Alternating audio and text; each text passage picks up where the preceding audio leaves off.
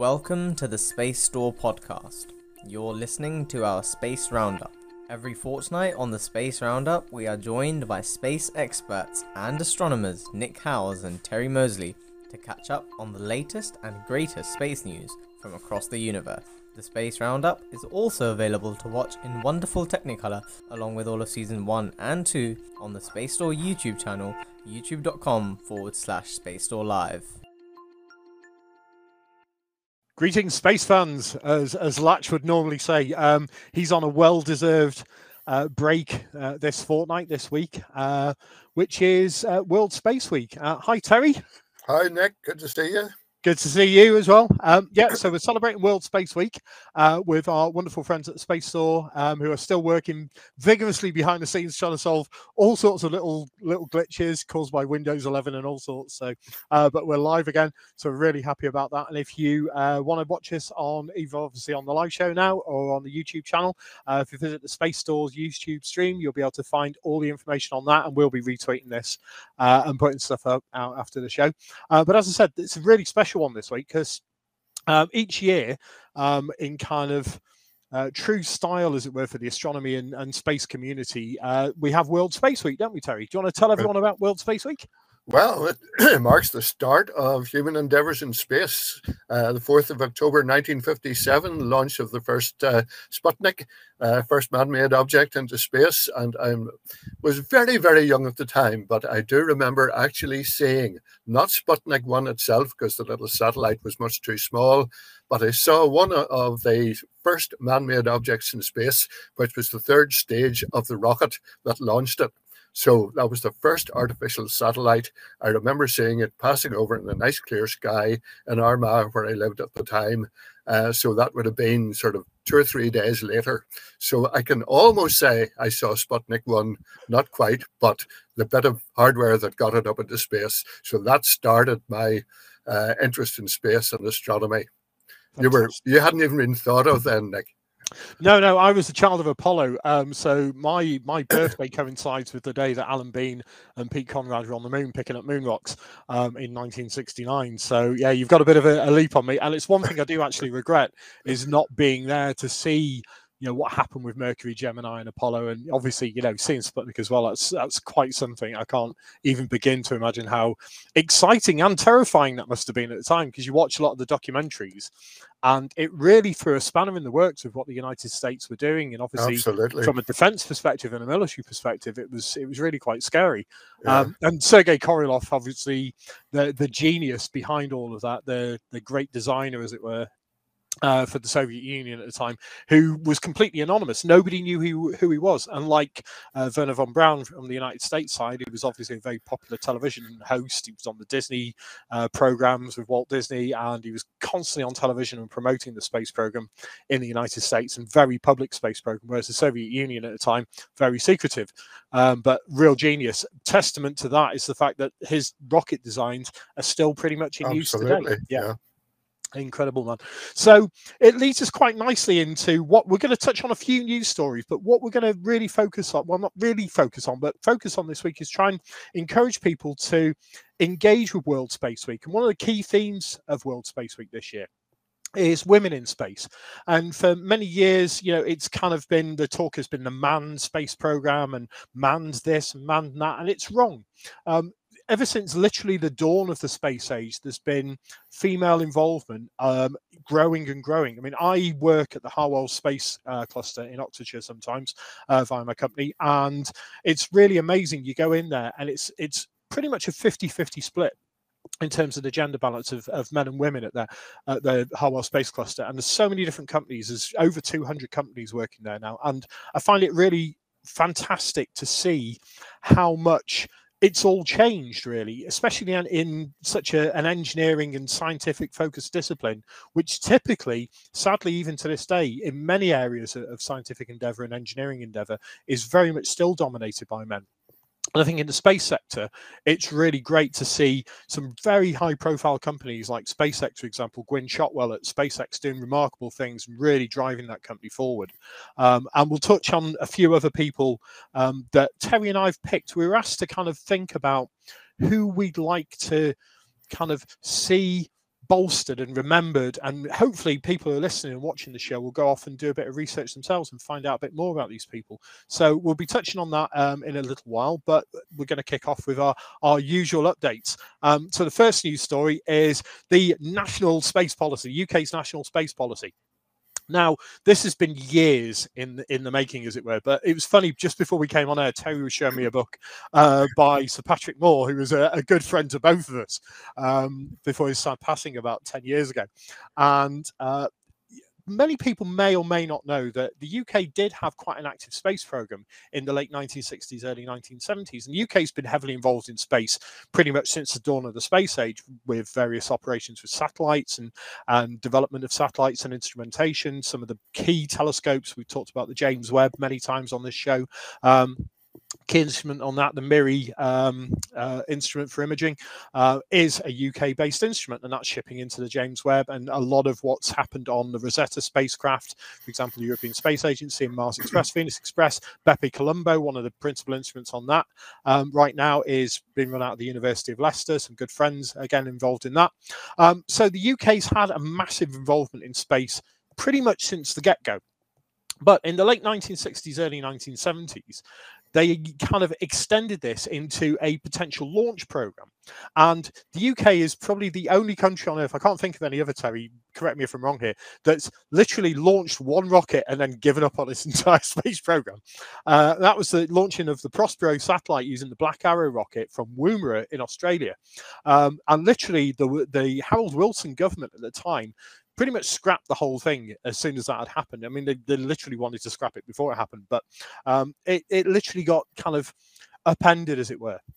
And then people say, well, the UK really doesn't have a space agency or a space program. They do. They've had a massive involvement, not only in the European Space Agency, uh, Space Agency for many, many years, but uh, like I said, a huge involvement with lots and lots of missions, NASA missions, ESA missions, JAXA missions, um, all over the decades, and lots of collaboration. Obviously, we had Tim Peake um, very famously, quite uh, in the last few years, going up to the International Space Station as the first British European Space Agency astronaut and the first one to do an EVA as well, uh, which is interesting. But we're going to talk about some. Terry's going to mention somebody else who, again, it's a name that people may have forgotten. Um, but the first Britain space was a woman, so we're going to be talking about that a little bit later. But the whole national space policy, this is something that was launched last week. So, the national space strategy, this is the government's long term vision for how this small island, the UK, can establish itself as one of the most attractive and innovative space economies in the world. Now, there's some key advantages in the UK's position in that we're an island and essentially we've got nothing um, pretty much to the west of us bar the Atlantic and, and Ireland, obviously, Terry. Um, but north of us, yeah, north of us, uh, we've got the Faroe Islands, we've got Iceland, etc. So from a launch and range trajectory perspective, as opposed to say a lot of the Central European countries. There's Portugal, you know, have got quite a good, you know, possibility there in terms of trajectory. Some of the islands in the Atlantic, like the Azores, etc. Again, they've got good possibilities. But the UK is really pushing towards this launch perspective uh, for the spaceflight program update. Now, there's some key elements to this. Part of this is also being driven by what's happened with Brexit and the UK obviously coming out of the European Union we removed ourselves from one of the key projects that we were very, very heavily involved in, which is the Galileo satellite program.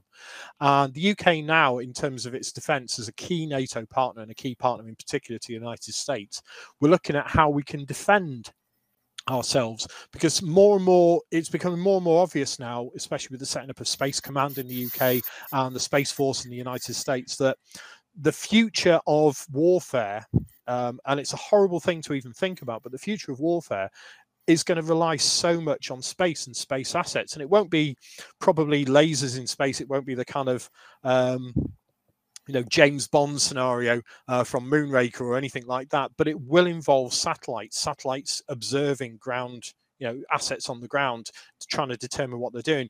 We've had this literally since the, the invention of the satellite this ability to either spy on other company other countries and nations or to be able to do things like launch detection. If you watch uh, movies going back to the early 80s like war games for example which is one of the key films that got most of us into computers and hacking and and various other things like that it was predicated on this whole, you know, computers analyzing satellite data and looking at launch trajectories. And that's really, really important. And the growth of cyber attacks, you know, we've had in the last day, and it was potentially just an accident inside the Facebook infrastructure, but Facebook, Instagram, WhatsApp going down completely, taking out literally billions of users' uh, ability to communicate and and do business in many cases.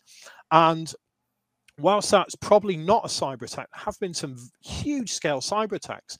And with what's happening with Starlink and potentially what's happening with Amazon and various other nations, Chinese and the Russians, moving towards satellite based infrastructure and satellite based communications and satellite based internet, it's going to be more and more important to make sure that these assets up in space are are really well protected, you know, uh, shored up, defined, um, etc., against all of these attacks, and, and, very much more resilient.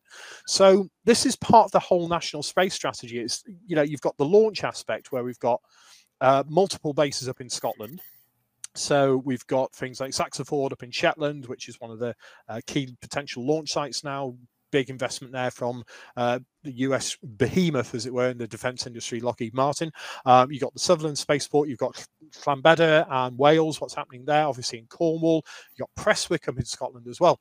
And there's some funny, interesting little issues associated with that as well, in that the UK has come out of the European Union, but Scotland is now looking to break away from the United Kingdom, uh, potentially with what Nicola Sturgeon is planning, the First Minister in Scotland, and saying that they're going to have a second referendum, etc. So it'd be interesting to follow that, what's happening. But at the moment, it's really focused around the growth in the UK space sector, and it is a huge, huge growth area.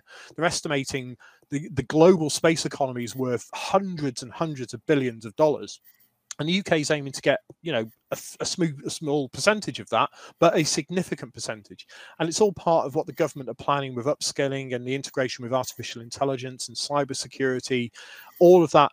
So there's a lot of good in this. There's been some kind of overhyped communication from the government, galactic Britain, and all sorts of nonsense like that, which is just absolutely ridiculous. But it's it's an interesting idea, and you only have to look at the number of jobs in the space sector. And people say, "Well, I don't work in space." Well, you may do. You may rely on space. You know, people rely on space for communications and rely on it for their GPS in their cars. There's so many areas that you think you may not rely on space, but you actually do.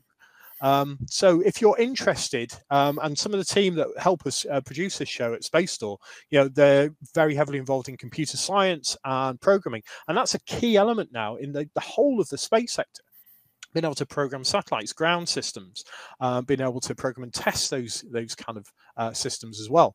Um, you know, it's it's a key thing. So even if you think, oh, space may not be part of my future, you may be wrong. So um, it's an interesting document to read. Uh, it's a lot less heavy than the initial kind of space policy documentation that came out from the UK government about a month ago, which was 800 pages. Um, this is a lot more lightweight and a lot more kind of user friendly. Um, I don't know if you've had a chance to have a look at it, Terry, but it, there's there's a lot going on there. Yeah, I haven't had time to read it all. I read the titles and the executive summary and so on. Uh, but going back to sort of the, the, beginning of what you're talking about, the UK was actually the third country after America and Russia to actually get a satellite in space, the Ariel satellite in 1962. We didn't launch it, we got the Americans to do it. But nevertheless, the third country in the world to actually have a satellite in space. So you could say we were off to a good start. And then, as you said, sort of the Wilson government basically scrapped everything they pulled out of the yeah. the program altogether. Um, an absolute tragedy. Although a lot was going on then, uh, quite apart from the launch program and research and satellite development and uh, working on on um, various programs that were exploring the solar system and uh, space telescopes and um, X-ray and uh, ultraviolet and so on, uh, accessing areas of the the electromagnetic spectrum that you can't get from Earth. But we don't have until now. We didn't have until now really a proper space launch program, and that's really where the future is. Um, I always have my doubts about Prestwick. I'm not sure exactly what it can be used for, apart from a sort of a, a Virgin Galactic type launch where you take off from a that, runway. That, yeah, that's exactly uh, yeah, what they're aiming you, for. You can't really launch uh, either east or west or north or south from Prestwick. Uh, but yeah, the the opportunities are there. They're talking about about 16 billion pounds worth um, of, of, revenue per year from this. Uh, at the moment, and 45,000 people are already employed in the space sector, either directly Absolutely. or indirectly. So the, there's room for an awful lot more there. There's various things that people will be aware of. They've probably heard of the Artemis uh, program by NASA to get uh, people back on the moon. Will be involved in that. One of the other things that they've mentioned is space weather, which is going to be a very, very critical issue as we come up to the next solar maximum in the next three, four, or five years, because that can drastically affect. Uh, all our communications network, international banking, yep. GPS, aircraft flying, you, you, name it, just about anything nowadays has some element of uh, satellite involvement in either messaging or location and so on. So it's good to see them getting involved in that, and uh, better late than never. It was interesting as well, touching on that space weather thing. There was a document released by the UK government again in the last few days talking about that and looking at the resilience of space weather. Um, you know, the last major space weather events, as it were, that struck the planet occurred really before the advent of the mass commercialization of space and the satellite infrastructure that's now up there. And these small satellites just really aren't designed to cope with these Carrington and greater scale events. And they talk about it in the document, 1859 and you know, mid 1800s, you had the Carrington event, which was this colossal solar storm that triggered all sorts of havoc with the early telegram system at the time. And it's it's just amazing to see that you know is now being taken seriously but still we're throwing up satellite after satellite after satellite that really don't have the levels of resilience that may be needed here. We've got an audience question here. Percentage roughly of satellites is basically uk owned. It's a very very small percentage. Um, the ucs database the union of concerned satellites is around about 4000 active satellites now in orbit. So if we're talking about active objects in orbit obviously the uk runs and maintains some defense satellites things like skynet 5 soon to be augmented by skynet 6 or replaced by Skynet 6. Um, lots of Earth observation satellites, either run predominantly by the UK or hosted by UK companies or managed. So, um, for example, the Harwell um, campus site there running a satellite at the moment called IOD GEMS, IOD1 in orbit demonstrator, very small satellite designed uh, Earth observation. That's a key element as well.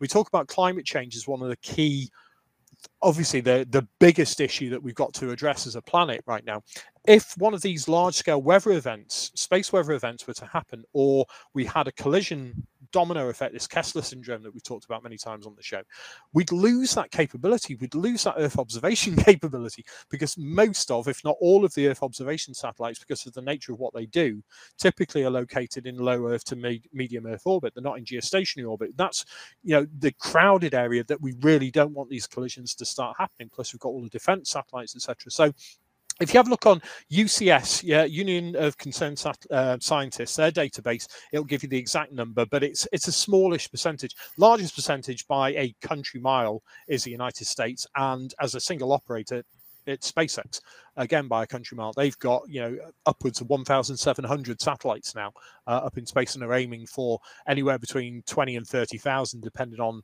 who you believe and which FCC license application you look at. And then China are aiming to put up 13,000 satellites over the coming decades into orbit. Uh, Russians, we don't know what they're doing yet, but they're not going to be sitting idly twiddling their thumbs, thinking, "Well, isn't that great that America and China have got this?" So it's going to become really congested up there. And the UK wants a piece of this with you know things like OneWeb, etc. I've always had my kind of, and Terry I know has the issues with you know the pollution of the skies, light pollution in the skies, and radio astronomy interference in the skies. So um, it's one of those things that we've got to do something, but we've got to be really sensible about it and cautious. And I'm hoping that you know what's happening with the whole UK national infrastructure plan with with respect to space does approach this in a sensible and cautious and sustainable manner. And that's the key thing here. It needs to be sustainable. Interestingly, though, that segues nicely into our next story with the Chinese, Terry. Yep.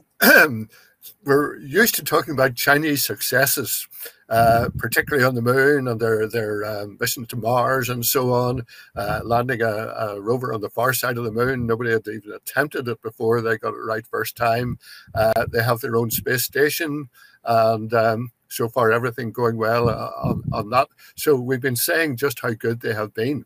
There have been some failures, but this latest one is uh, particularly notable. A military satellite, at least we assume it's a military satellite because everything about it is secret, called Shiyan 10 and that was launched on a, Long March 3B rocket, one of their standard launchers from their launch center in southwest China.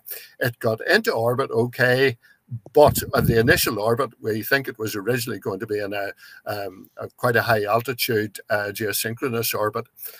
So it got into its initial elliptical orbit, uh, where you, you get sort of a very high apogee and a low perigee, and then you gradually boost the, the lower point of the orbit up higher and higher and higher until it becomes almost circular.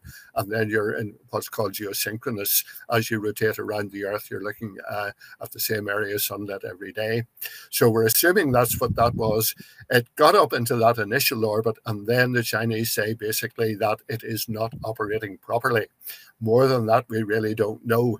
Uh, we don't know whether it's a software failure or hardware, uh, something to do perhaps with the propulsion system to get it up into that higher orbit. Uh, nobody really knows at the moment, and we don't even know what exactly went wrong. The interesting thing is that was their second launch that day. The other launch was from a different site up in the northern China. Uh, but whether they actually had to launch from two different sites. I'm, I'm not sure. This one, uh, having launched from southwest China, would have been heading out southwards over the South China Sea initially, and uh, I assume initially to get into a, a, highly inclined orbit. I think about 51, 52 degrees, something like that. So uh, really, that's all we know. But it is uh, a bit of a change for us to be talking about a Chinese failure. But uh, as they say, space is not easy. And once you have something up there and something goes wrong with it, there's very little you can do about it. You Next. say that, Terry, but you, you, think about some of the recent uh, other launch, not so much launch failures, but debris raining down. Yeah uh, from obviously from Long March, an uncontrolled re-entry of a, a, Long March booster stage, and then there was an incident. I've forgotten the name of the rocket um, some months back, where basically it crashed into a house in China.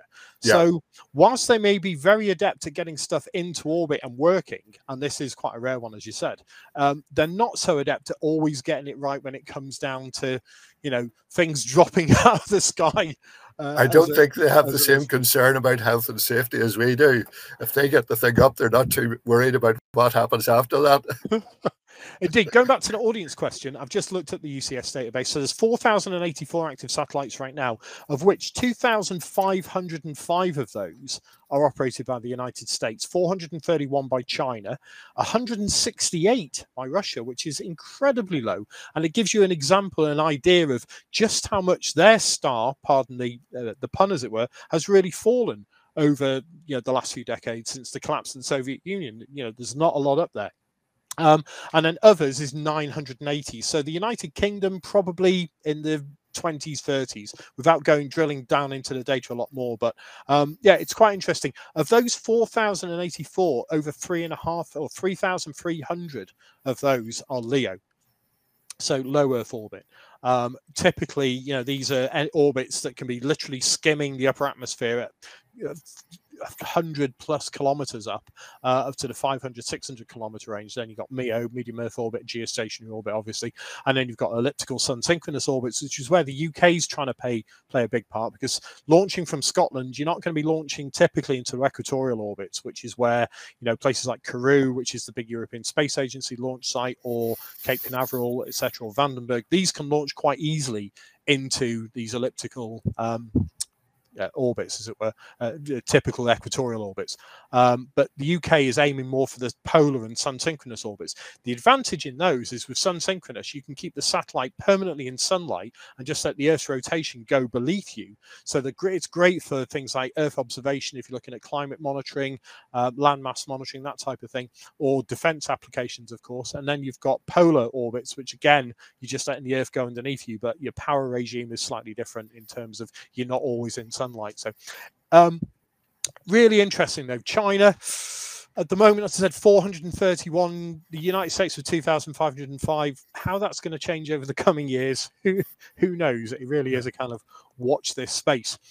That just actually takes me back, Nick, just briefly. Yeah. You're t- mentioning the Kourou launch site there. If Britain had kept on with its space program, of course, it could have had a launch site in the country adjoining British Guyana rather than French Guyana, which would be almost uh, identically suitable for uh, equatorial orbit launches. But of course, they, they didn't do that at all. They just opted out, opted out altogether.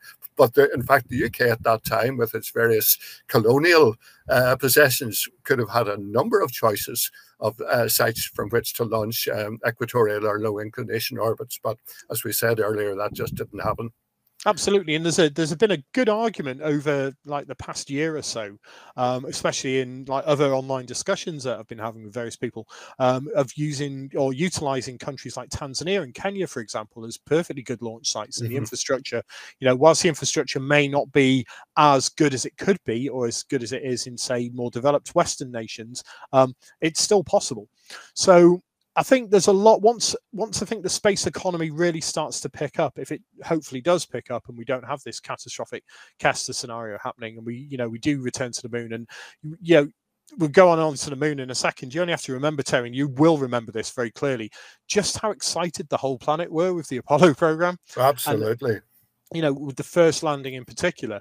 Um, and you know, hopefully that level of interest in space and space flight, you know, I saw it when the shuttle first launched with STS-1 with John Young and Bob Crippen in, in like the early 1980s and, and seeing how people got excited about space again, but then it kind of waned. And much as it did with Apollo, you know, by Apollo 12, Apollo 13, Apollo 13, obviously people got interested again because something nearly went very, very wrong.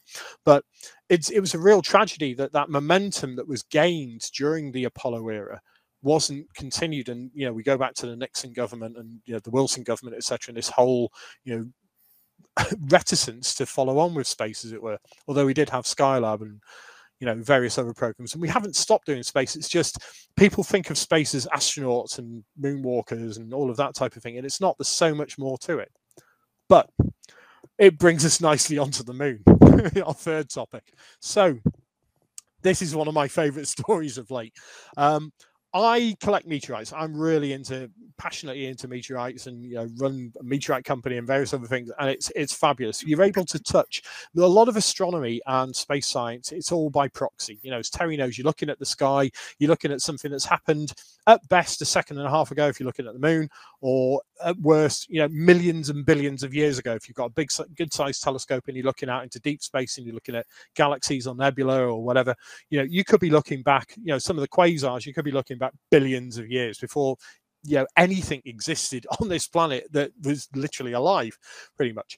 Um, and it's it's amazing to think that but it is always by proxy apart from meteorites which is the the great gift that we get from the skies, as it were. Hundreds of tons of this stuff lands on us each year, sometimes catastrophically, like what we saw with Chelyabinsk uh, a few years ago in Russia, uh, northern Siberia, where a large meteorite about 17 meters across exploded high Earth atmosphere, you know, high in the Earth's atmosphere, shattered lots of windows, injured lots of people. Obviously, the dinosaurs had a pretty bad time 66 million years ago complete wipeout of you know 70 80% of all species on earth. Uh, we've had mass extinction events all the time the scientists are talking now about a potential mass extinction event that's happening right now due to climate change but anyway so moon rocks.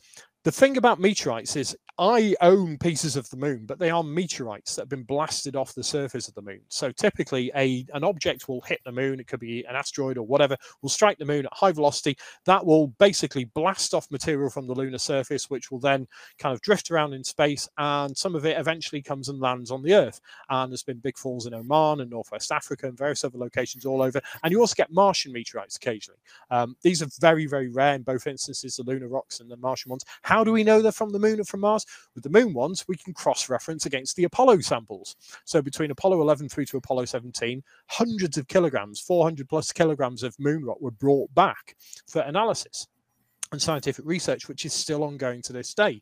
And the Mars ones, how do we know they've come from Mars? Well, you've got the Vikings, you've got various other spacecraft that have landed on Mars since 1976 and given us very detailed spectroscopy. And very soon, hopefully, we're going to have an actual sample return mission. So, and then you've got things like Vesta, which is one of the big asteroids. And we now know that some of the meteorites that exist on Earth come from Vesta and various other um, well-known asteroids. So it's it's very interesting as a hobby. However, after Apollo 11, because it was for all humankind or for all mankind, as I said at the time, but I like to prefer to say humankind now, given it's World Space Week and we are talking about you know the great women who who've been a part of the space program and, and science in general. Um, after Apollo 11 and through to Apollo 17, the United States government deigned to give moon rocks to every nation on Earth as a gesture of goodwill, as a kind of a peace gesture. Now, lots of these rocks were given out to not only countries around the world but also to the individual states in the United States. And it's it's quite amazing that of the 270 Apollo 11 through Apollo 17 moon rocks that were given out, 180 are currently missing. Um, they've gone walkies.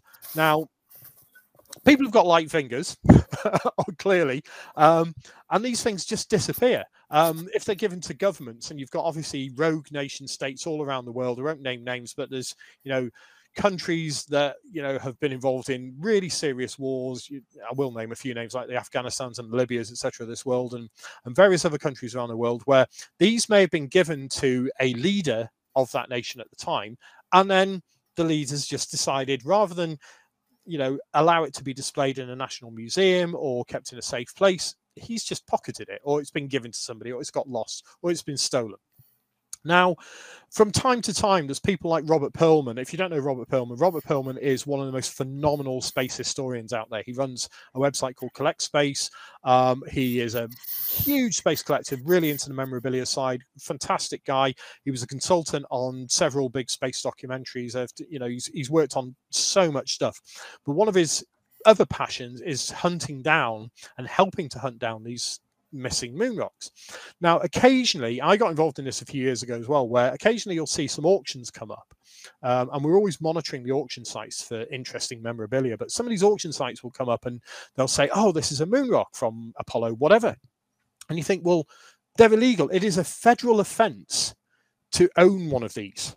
Um, it doesn't matter who you are, it, it is a federal offense. Unless it's been gifted to you or your nation, by the United States government as part of this goodwill program, it is a federal offense um, to own a moon rock. You can own very small pieces of moon rock and lunar dust um, if it's still attached to the artifact.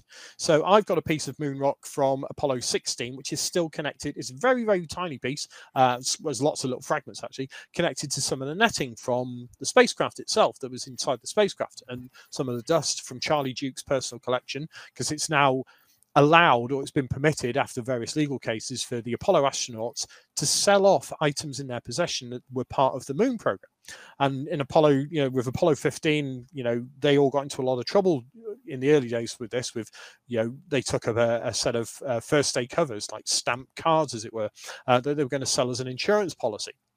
And it kind of all went a bit wrong, and they all got kind of taken out of the Apollo program and told they were never going to fly again, etc. And it, it was quite sad. But after many, many years of arguments, and Jim Lovell, I think, pioneered this. Some of the artifacts then became available, and there's lots of collectors all around the world. So these Apollo moon rocks, as I said, they they went missing. Now one of them's turned up um, in the last few weeks. Um, found out of goodwill. I like the I like the thing here. So a chap was basically going around a flea market a car boot sale some years back, and he was interested in wood not not something not interested in meteorites, not interested in moon rocks. He was into wood. He was a gun kind of restorer. And one of his things was he liked to get old pieces of wood that would enable him to restore gun stock barrels. So he picked up this plaque. He'd pick up all sorts of different pieces of wood in a flea market. Uh, this chap's based in Louisiana, and uh, I think it was in Florida or Louisiana. And he basically um, put it in a kind of garage and forgot about it. And then recently he was looking at ways he could restore one of his guns. Um, so he goes into his garage, pulls out this piece of wood, and then realizes that it's it's a moon rock because he's read the inscription on it and it's from the Apollo 17 mission. This was the moon rock that was gifted to the state of Louisiana.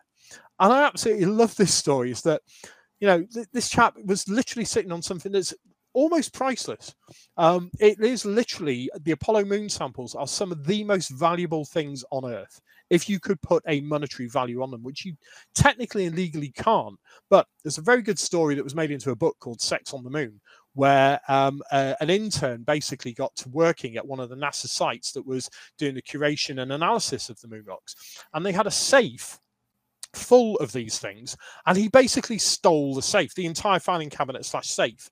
Um, in terms of a robbery, it's probably the greatest robbery in in human history, because the value of the moon rocks that he took was in the billions. It was it was like way bigger than the Great Train robbery in the 60s in the UK. Anything like that. This was billions of pounds worth of moon rock he, he'd stolen. And the reason the book is called Sex on the Moon was that he wanted to impress his girlfriend by basically putting these moon rocks under his bed and performing said act, um, which is just bizarre. It's absolutely bizarre.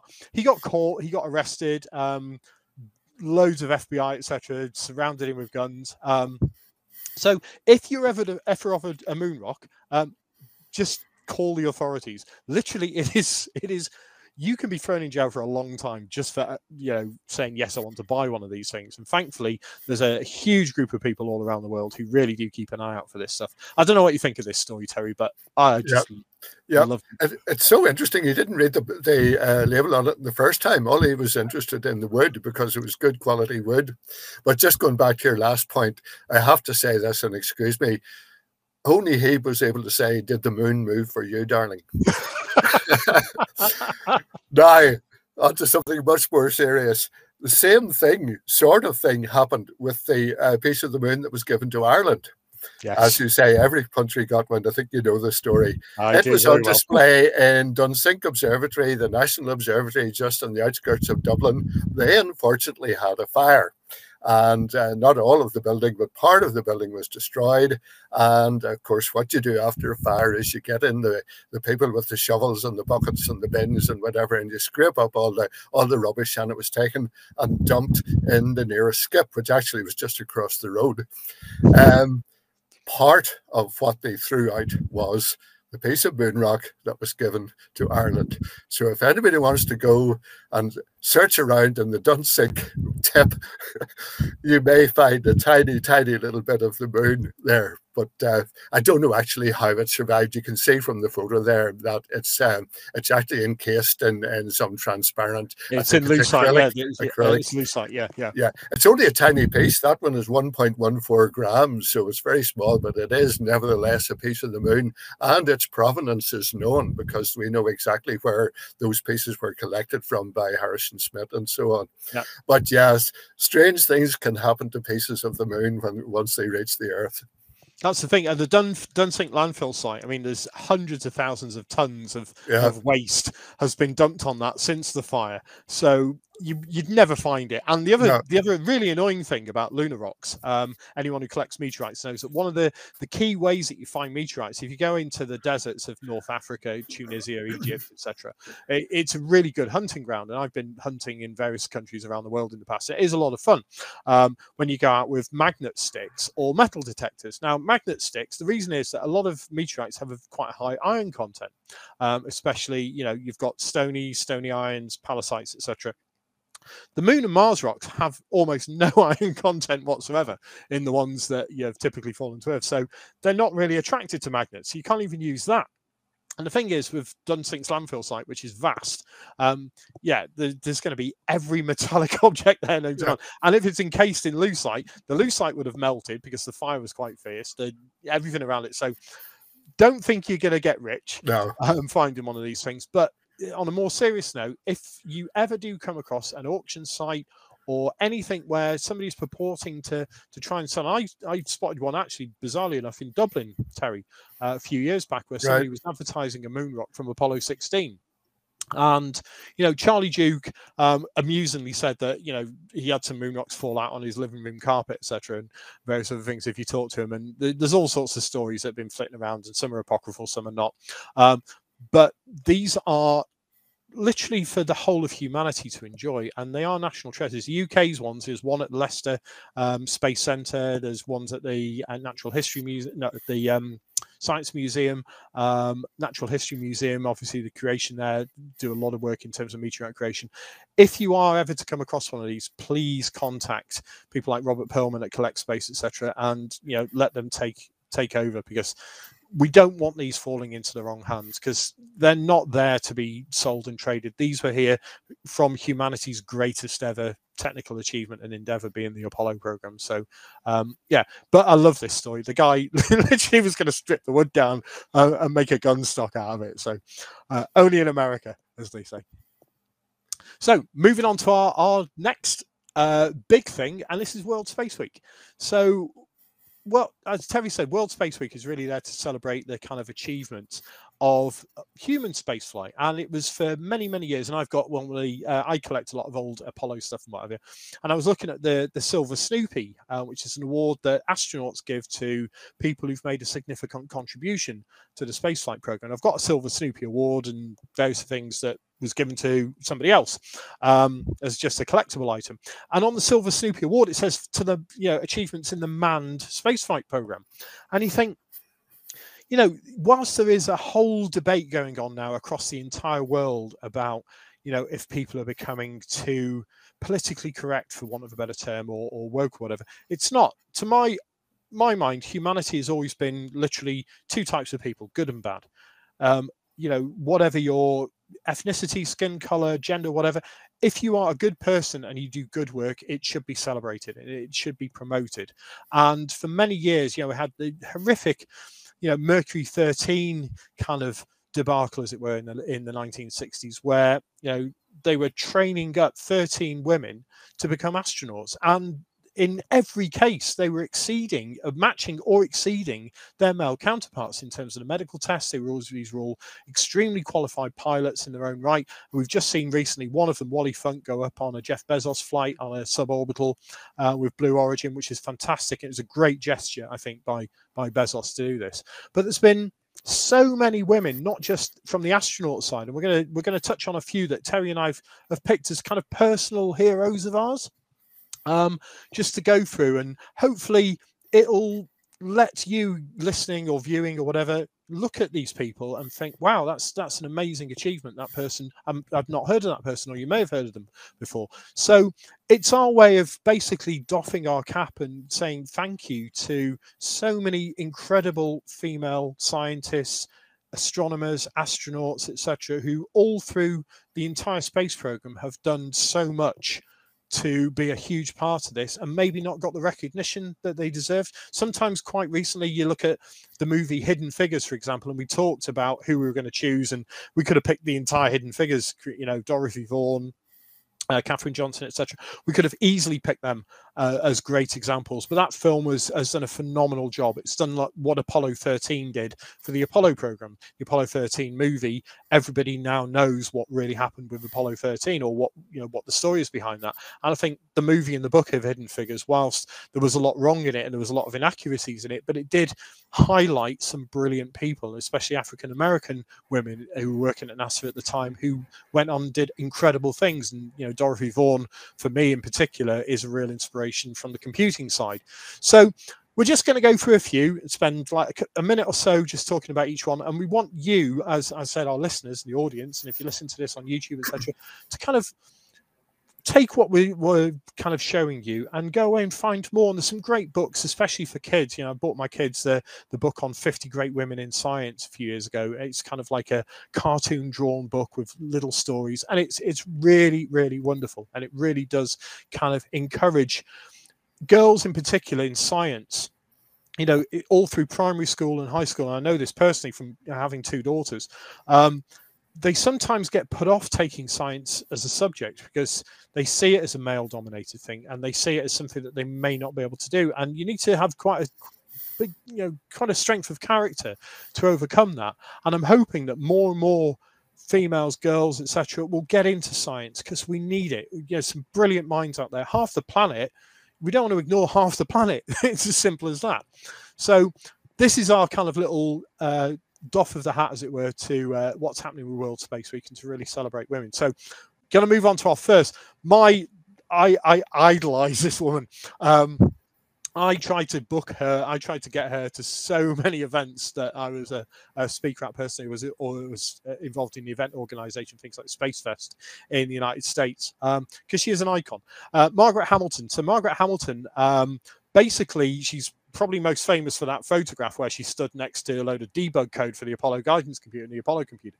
So Margaret worked on initially the SAGE program for the United States um, Defense of the MIT Lincoln Lab, and she was one of the earliest kind of female software engineer. She she is credited with coining the phrase of software engineering because it wasn't really a discipline at the time, and it was because of her work there and her work with the U.S. Air Force, and she'd worked on various guidance computers, etc. For you know searching for non-friendlies. Don't forget this was in the height of the Cold War, so you know big altercations with the Soviet Union and the Koreans, etc and she was working on lots and lots of software applications. And don't forget the time anyone who's into software engineering now you know we've got wonderful computers with terabytes of hard drives and gigabytes of memory and super fast uh, ides development interfaces that are really well structured. And yeah the syntax is beautiful you can almost type in in english in some respects in those days none of that existed.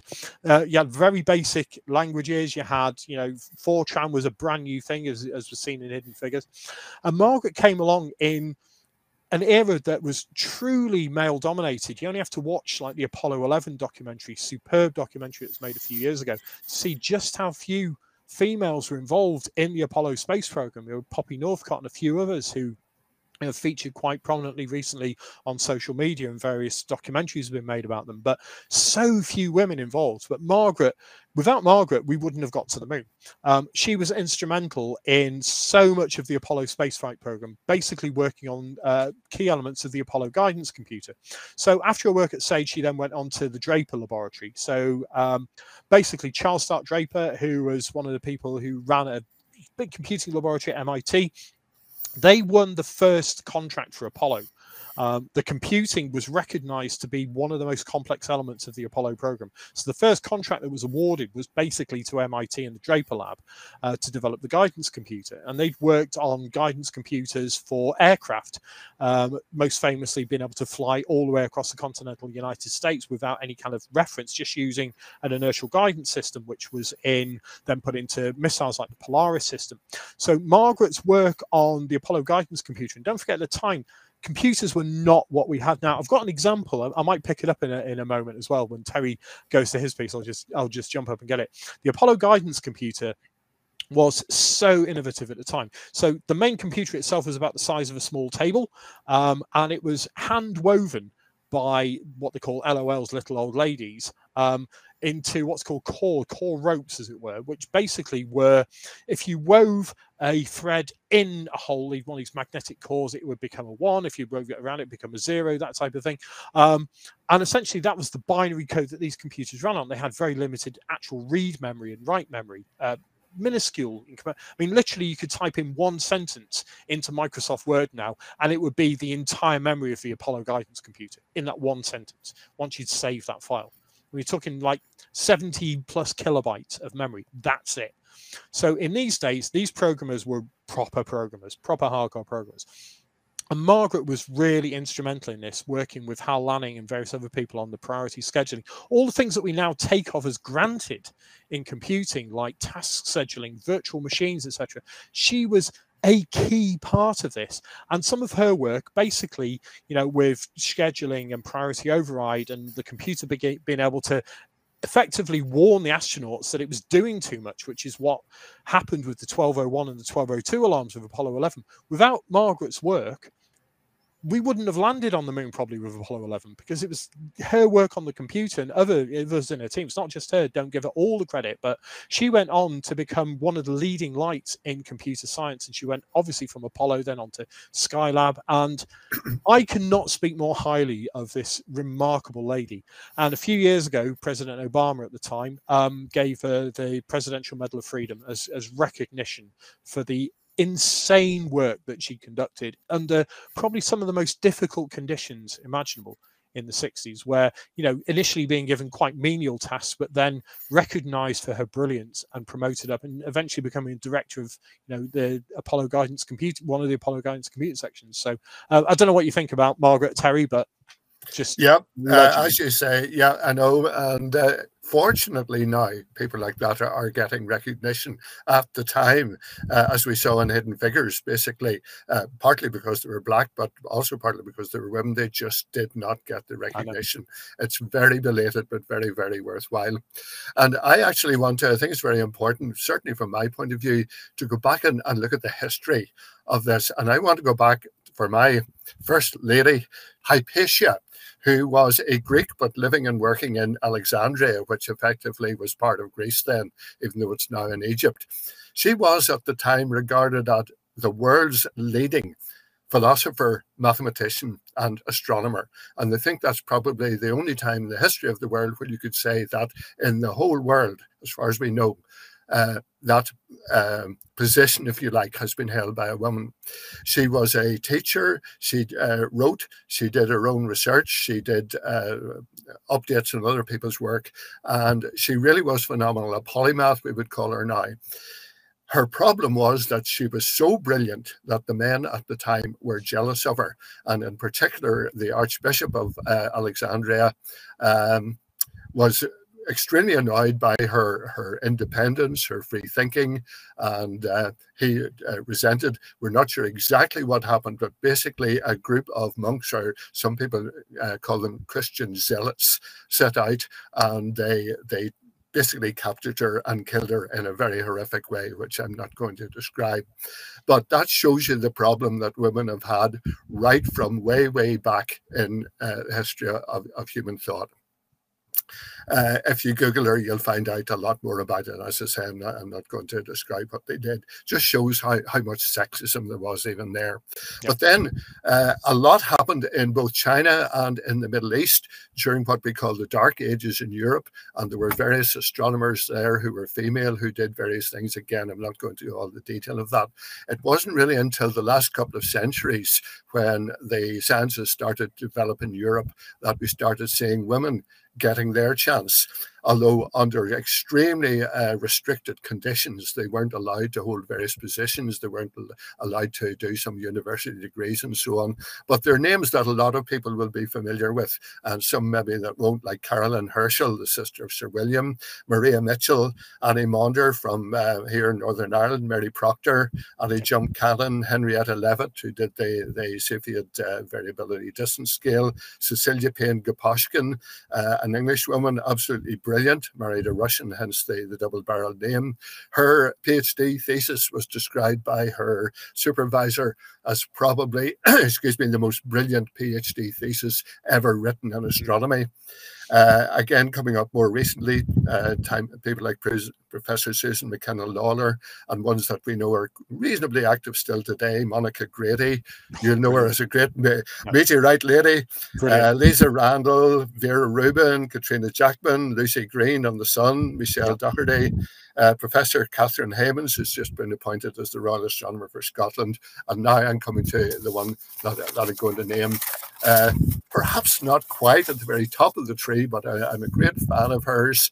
Uh, she's Professor Lane, Lorraine Hanlon, a professor in astronomy at UCD, one of the world's leading experts in gamma ray bursts. And she has really broken through the glass ceiling. When I first met her, she was just uh, basically a PhD or postdoc. Uh, she went on to become head of the School of Physics in, in uh, UCD, University College Dublin, Dublin, for those that don't know the university. She does a whole lot of things, and I'm only going to go through this very briefly. She directs the MSc Space Science and Technology program in the School of Physics there. She uh, uh, has been a guest professor at the University of Leiden, a visiting scholar at the University of Washington. She developed more or less on her own a robotic telescope system called Watcher out at the Boyden Observatory in South Africa, looking for transient events like gamma ray bursts and so on. She's the lead uh, professor for the EIRSAT 1, which is um, a CubeSat, which will be Ireland's first satellite to be sent into space, hopefully next year. She's on the Space Science Advisory Committee, a member of the Irish Space Independent Group, and she set up and is director of the UCD Centre for Space Research. So uh, she is an absolutely shining example to me of how a woman who has the talent and now, particularly in Ireland, I think, uh, are getting a chance to break through the so called gender glass ceiling. She's got to the top. She's still very active. I'm a great fan of hers, and I would recommend her career as an example to any woman that wants to study in the sciences. You can do it, and uh, don't let anybody stand in your way, and she certainly hasn't.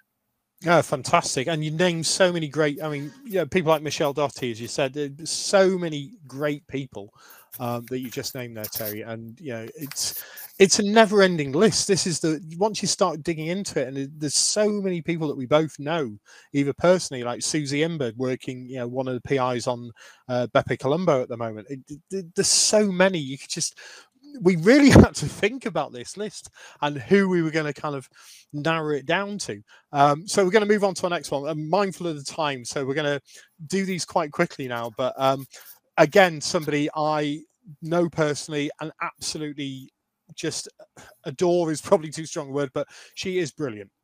Carolyn Porco I first saw on television uh, when my parents let me stay up to watch the Voyager uh, missions in the kind of mid 80s. So I was watching the Voyagers from the late 70s, obviously the encounter at Jupiter, Saturn, and then Carolyn coming on board in the mid to late 80s with the uh, work that she did on Voyager for the Uranus encounter and the Neptune encounter. And you just knew from watching her on television just what a, a brilliant human being she was, but also her, her passion. And she always cites, you know, people that were with her and mentored her, people like Carl Sagan, who I know she she absolutely worshipped and idolized Sagan. Um, and then to get from what she was doing on the Voyager program and you know the person who worked out what the spokes were and so much about Saturn's rings that we just didn't know coming from her and her team and then giving her the kind of lead position on the camera imaging team for for the Cassini spacecraft really catapulted her then I think into the public uh, kind of spotlight a lot more. She's been on so many television documentaries. Now, what a lot of people may not know about Carolyn is that if you've seen the Carl Sagan book made into a film, Contact, with Jodie Foster, so Sagan himself basically, won when he was, you know, talking about this and the, the production concept of this film, uh, one of the things that he said was if you're going to base your character on anyone, this is to, to the Jodie Foster as an actress uh, in the movie, base it on Carolyn Porco. And that was kind of a lot of the inspiration for the character, the the, lead character in Contact was Carolyn, and she's worked on you know countless other things as well. Star Trek, the Star Trek reboots, J.J. Abrams. Carolyn was a consultant on that as well. Um, you know the whole scene where the Star Trek, um, the Enterprise was coming through the cloud decks, as it were. That again was her kind of inspiration and think, oh, this is what we should do. This is what it's going to kind of look like. Um, so as a public outreach person, public speaker, she's incredible. She's absolutely incredible. She's given some of the finest talks I've ever attended. Um, she gave one at Space Fest a few years ago utterly brilliant um, where she talks about you know her key passion this we communicate quite a lot about this is space debris. And the looming threat that we've got you know the impact on astronomy is one thing but the looming threat from you know space debris is something that Carolyn and I really share a passion of what what the heck are we going to do? How can we raise awareness about this? So it's not just her brilliance in space science it's her you know public outreach her advocacy you know the ted talks as i said just in really really incredible. Um, I know she gave a talk a few years back in in Ireland, Terry, and yeah. um, I really wanted to try and just fly over to get to that talk. It, she was, you know, she's such a, a powerful presence and such a an enigmatic presence. Um, and as I said, go and look up her career. It's it's just like an absolute catalogue of brilliance on some of the most famous and wonderful space science missions in history. As I said, being involved in Voyager, you know, the Voyager team themselves are legendary. But then to move from that onto you know Cassini, Huygens, etc. It's yeah, she, in my opinion, and you know, she the thing I love most about Carolyn is she speaks her mind. She she doesn't pull any punches. You know, she's got a major passion for various things. She's got a major passion for space debris. She's got a bit of a thing for the Beatles. She's got a bit of a thing for Michael Jackson as well. Um, so, sorry, Carolyn, your music taste may not be in, in line with everybody, um, but your scientific output and your outreach work is is second to none, in my opinion. So, uh, next, moving on next, Terry. Yep. Uh, I deliberately didn't. I'm a great fan of Carol. I didn't put her on the list simply because I knew you were going to be talking about her. Yeah. Next one is, uh, again, a, a, great hero of mine. If you don't know about her, uh, really, you should if you live in, in the, the UK. Uh, first British astronaut, first uh, woman up to the International Space Station, or sorry, to Mir, the Russian space station. Uh, if you get the chance, read her autobiography, Seize the Moment. I've met her a couple of times and she's an absolutely delightful person. She was uh, generally popularly known at the time as the lady from Mars because she worked for uh, the Mars, Mars Confectionery Company. Uh, even though she was only going up into Mir. Uh, this takes us back to the sort of again the early days whenever Britain was sort of tentatively dipping its toes into space, if that isn't a contradiction in terms, raising its head up above the atmosphere perhaps would be better. The British Astronomy Project, Astronaut Project in 1981 was then renamed the Juno Project. Um, of course, we had no launch capability of ourselves at the time, so it was uh, for an, an astronaut from Britain to be launched by the Russians. There were, I think, 13,000 applications altogether, narrowed down to two finalists Major Timothy Mace, who was uh, an experienced uh, pilot, and Dr. Helen Sharman, the lady from Mars. Uh, since they were the last two, and obviously they needed a, a, backup in case something went wrong, somebody was ill at the last moment. They both went to Moscow for training for the, the launch on the, their trip to uh, to Mir. Uh, I think it was about 18 months altogether they were there. Now, this is where it becomes a very sad story, although it sort of a happy enough ending at the end. Uh, there was to be sponsorship for this from British industry. A whole lot of different companies were involved. Uh, ITV were to be the major sponsor, and they would have uh, exclusive rights for the filming. And it's a long, sad story, and you need to read the accounts of it to get the detail. But basically, the sponsorship basically fell through. Um, because uh, ITV were expected to be the major sponsor, they had instructed the two finalists, Helen and, and Tim, not to talk to the BBC, at least not to do extensive interviews to them, so that ITV would have the exclusivity. When ITV pulled out, then the BBC were a bit miffed and they basically hardly covered the thing at all. In fact, the only British television company to cover the launch at the time was Sky B. which was then in its infancy uh, in terms of. Um, one of the, the, minor broadcasters. So there's very little live coverage uh, except for that. And uh, in fact, no live coverage except for that, and very little afterwards. Of course, when it was a successful launch, uh, then people were jumping on the bandwagon. But um, the, the funding aspect of it is is really embarrassing. Basically, the Russians had to fund it themselves, and they did that as a goodwill gesture because they they wanted still to maintain good relations with the West. So, a, classic example of how to get things wrong, both in terms of funding and in media coverage. Anyway, she was launched and went up and spent eight days in Mir she was the first Western, European in space, the first woman to Mir. And uh, although because of the funding problems, they had to cut back, cut back on some of the experiments that they had planned to do uh, to cheaper ones, they nevertheless did, or she did, experiments involving um, uh, basically medical and agricultural developments.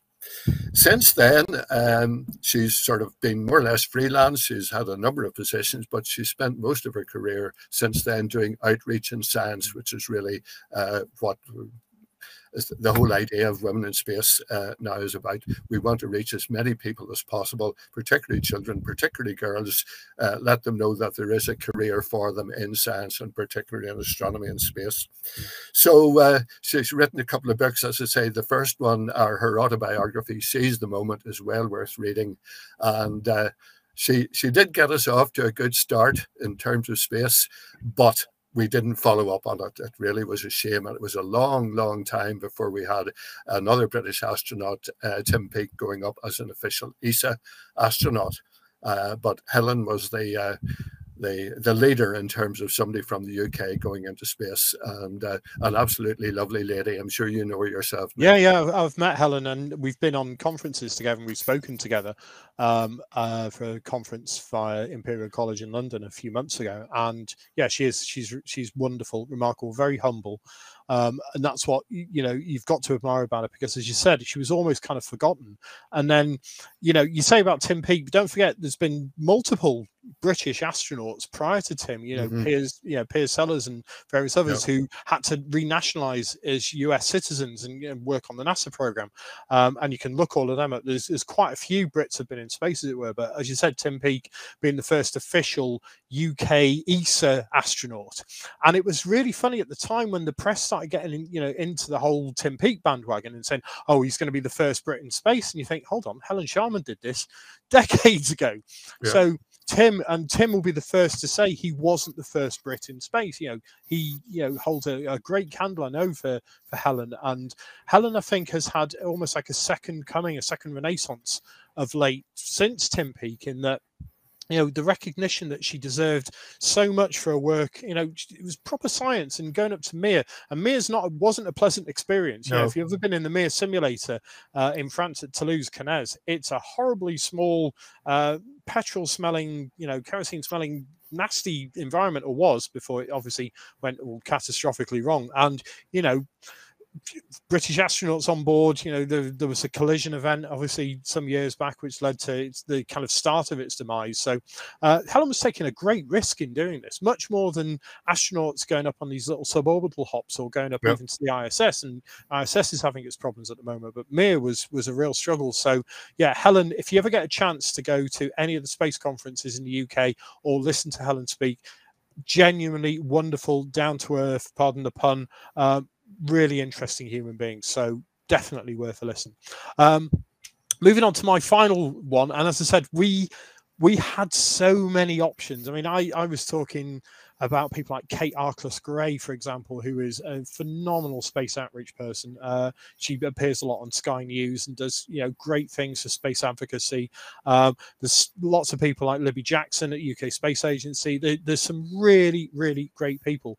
But what I wanted to do was pick one person who kind of worked on the ground segment, being Margaret Hamilton, in the computing side, to show you that that's an area of space science. Somebody who works in as, a, as an astronomer and as somebody kind of on the mission side, and that was Carolyn Porco. But then finally, an astronaut, like you have done with with Helen Terry. And again, this is somebody I know personally. Um, so a few years back, about 10 years ago now, I worked for the European Space Agency for a, a few years uh, in science communication. And I was invited over as part of that kind of secondment to Frascati, which is the European Space Agency's kind of Earth observation, ESRIN, Earth Observation Centre. And in Italy, um, they're very, very proud of the Italian astronauts. So Paolo Nespoli, and big shout out to Paolo at the moment. Again, somebody I know and is a wonderful, wonderful man. Um, and he's recently announced that he's, you know, suffering with cancer. So you know, all our wishes going out to Paolo on this one. But um, I was so fortunate to go out um, for a few days and hang out with Cady Coleman from the United States, um, US astronaut, uh, Paolo Nespoli, but Sam as well, Sam Cristoforetti, and talking to her over dinner and, you know, over drinks and what have you. Again, her brilliance just shone and her communication skills. I mean, she's fluent in half a dozen languages, but her ability to communicate ideas and really inspire just struck me immediately. And at the time, my daughter was, you know, in primary school and was coming home saying, I want to do science, I want to do this. And I just said to Sam, Would you mind writing something for her? I don't, you know, I'm not into autograph hunting or anything, but would you write something for her that she could take into school? And she was wonderful. And she wrote this beautiful kind of short piece, which my daughter then took into school. And it's kind of hanging up in in the school um, reception area because it's one of those things. It was for all of the kids at her school. And she's like that. She's an amazing science communicator, but also you know, such an accomplished astronaut. She holds the the record for a European astronaut of over 199 days um, for the longest female space flight. Um, up until quite recently, that was the world record for any woman. Peggy Whitson's broken it, and Christina Koch has now broken it from the US side. But um, first Italian woman in space, you can imagine. You know, look at the Ferrari over Tim Peake in the UK. You know, massively, you know, immensely popular. Uh, trained, you know, Air Force fighter pilot. Um, her list of skills again is just immense. She was supposed to go on spacewalks, but they had an issue with a spacesuit when they were delivering that up to the space station, so she wasn't able to do it. But she's going back to the ISS early next year as commander.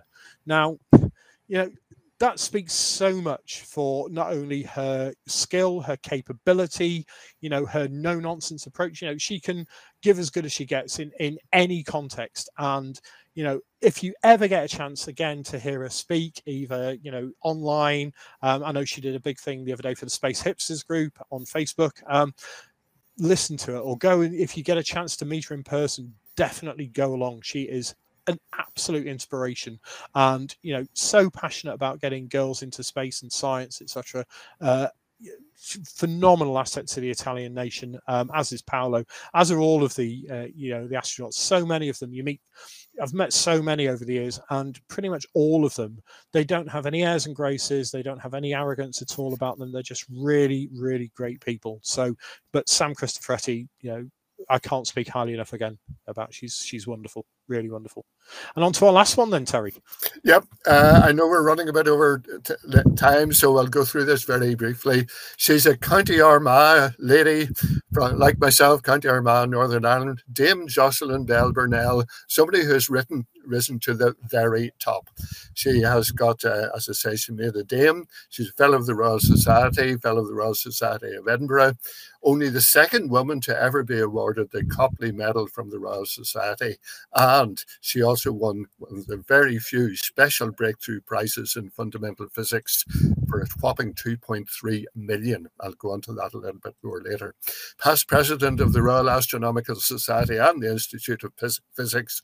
And I have to say I had the honour of taking her to dinner whenever the National Astronomy meeting was held in Belfast some years ago.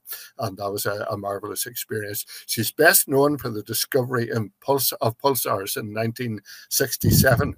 And a very contentious issue. She missed out on the Nobel Prize then uh, for that discovery, which went to her thesis supervisor, Antony Hewish. You can debate that about what her particular role was backwards and forward, but the general consensus is now that she should at least have, have um, shared it with her. Now, this prize, 2.3 million, uh, I think that's pounds, yes, because $3 million. Um, much, much more than a Nobel Prize. And it is a, a rare um, presentation, a special breakthrough prize, the 2.3 million. And this is remarkable and amazing. She has given it all into a fund that she has personally set up to help female, minority, and refugee students to study physics. You couldn't ask for a better gesture to science and to minorities than that. And it's just what you would expect from her. She's a very modest, uh, but extremely talented and, and, and brilliant scientist there's a local connection. Her father actually designed the uh, planetarium in Armagh, uh, although I don't think she had any particular interest in astronomy at the time. If you read anything that she's written about the difficulties she experienced in even trying to study science while at school, uh, that gives you an idea. She has too many academic positions and awards to mention. If you if you Google her, you'll you'll be reading for quite a long time. But she is a remarkable lady, very modest, very sincere, absolutely brilliant, and not in any way uh, resentful of the fact that she didn't win the Nobel Prize at the time. She's very philosophical about it, but she has certainly made up for it since. One of the very best, and I'm a great fan of hers.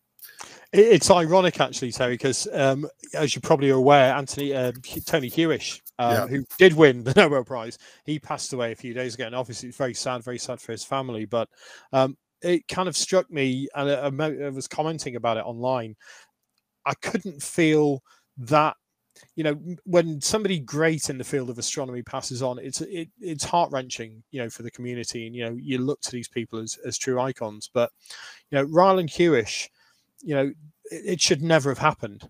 And I know Jocelyn, I, you know, I've, you know, listened to Jocelyn speak many times, you know, and she is very pragmatic and very, you know, humble about the whole thing and, and kind of says, well, it is what it is, as it were. And, you know, I missed out, but that should, if there was ever a way for the Nobel Committee to make a retrospective change in what they did. The 1974 Nobel Prize should be given to her at least yep. as a third party in this. Yep. Um, there is no doubt at all in that. You know, she she did so much work. The discovery of pulsars, as you said, her analytical work, etc. And you know, it was the fact that, and this still goes on to this day. And this is again one of the great tragedies in especially women in science you know the misogyny and the bullying and all the various other aspects that can really impact male and female uh, scientists or any in any career. It's not just science. But you just you look at this and you think you're my supervisor. You're the people who are supposed to be supporting me and mentoring me. And you hear so many horror stories from academia of people whose supervisors are really really unpleasant. It's not just it's not just women it's men as well. So it's kind of it's one of those great stories that you almost want it to have the happier ending. And i know she's been awarded literally everything a damehood you name it. She's got every award that is possible you know to get apart from the one that would carry her name even more into the history books and the Nobel Prize for you know for physics is still regarded as the greatest scientific achievement as an award. Pretty much, you know, you've got the Fields Medal for mathematics, you've got the Nobel Prize for chemistry, physics, medicine, etc. I'd love to see the Nobel Committee just literally say, I know they can't award it posthumously, but they don't have to in this case. They could turn around and say, we made a mistake she needs to be given this award. Now, whether or not that can ever happen, I don't know. Whether or not she'd even want it now, I don't know. But I agree with you so much, Terry, that you know a, a phenomenal human being. Again, yeah. great lady, great lady. So we have run over. Um, sorry about that, but it's World Space Week. It's fun. Uh, what to look out for? Uh, Jupiter's still great in the skies. Keep an eye out for that one. Uh, Uranus, uh, various other planets as well, quite good if you've got a decent sized telescope. Uh, we're coming up to the Draconids um, meteor shower coming up soon. We've still got these great ISS passes. Anything else you can think of, Terry? Yeah, the ISS has just uh, finished a series of passes. Yeah, because we're running so late, I'd skip out most of what I was going to say. But at this time of year, if you're up a little bit later in the evening, what I really love is the first sight of the Pleiades coming up, yes. heralding the beautiful, dark, long winter nights. Uh, you get uh, Gemini and Orion coming up after that. Uh, so look out in the northeast for that beautiful star cluster, the Pleiades or the Seven Sisters, and you know then that the glorious skies of winter are not far behind. The other things that I have here in the list we can talk about next time. Absolutely. Well, um, fa- massive thank you to our team um, who are so supportive, and they were you know, instrumental in putting this together in terms of you know focusing on World Space Week and the great achievements of women. So massive hat tip to Abby and Jamie and everyone else who's you know who works behind the scenes and and supports us. Latch, hope you're having a good holiday. Um, please visit the space store as i said. We, we say this every time. They are a, a great organization. They do some great outreach. They fantastic virtual reality experiences. And they have the um, nice shirts. really funky t-shirts that they gave us. So uh, not that we're plugging them at all but they're, they're actually really comfy and good t-shirts. So uh, massive hat tip on that one. Um, just a big thank you again for all their support. We've been running this show now for about a year just over a year and we had a nice break in the summer um, giving us all a bit of time off and you know, kind of refocusing now, as Terry said, for these long winter nights where it's going to be tough. We're, we're heading towards a tough winter season. We all know this. You know, there's energy crises, there's all sorts of things. So we hope our little show brings a little bit of smile, a little bit of joy to people. Um, I, I, know it does to both Terry and myself. We really enjoy doing this. Um, we love doing STEM and outreach. We're always, you know, doing talks. And uh, Terry, you, how you keep up your schedule, Terry, I don't know. It's it's incredible. Um, you know, I watch some of the postings you're doing. There's so much that you know. If you ever get a chance to go to Ireland, which is you know where a lot of my family come from, and it's a beautiful, beautiful place. Uh, please definitely go and try and say hi to Terry and the IFAS and the Irish Astronomical Societies, etc., because uh, they do great work over there. Um, we'll see you again in two weeks' time. Um, when we'll be back uh, with a more kind of regular show, hopefully regular timings. We won't drag on as long like I said to the team behind the scenes, thank you so much. Visit the Space Store. Any final words, Terry? Watch this space. Watch this space. And it's good night from him. it's good night. Ciao. Cheers, Bye. everybody.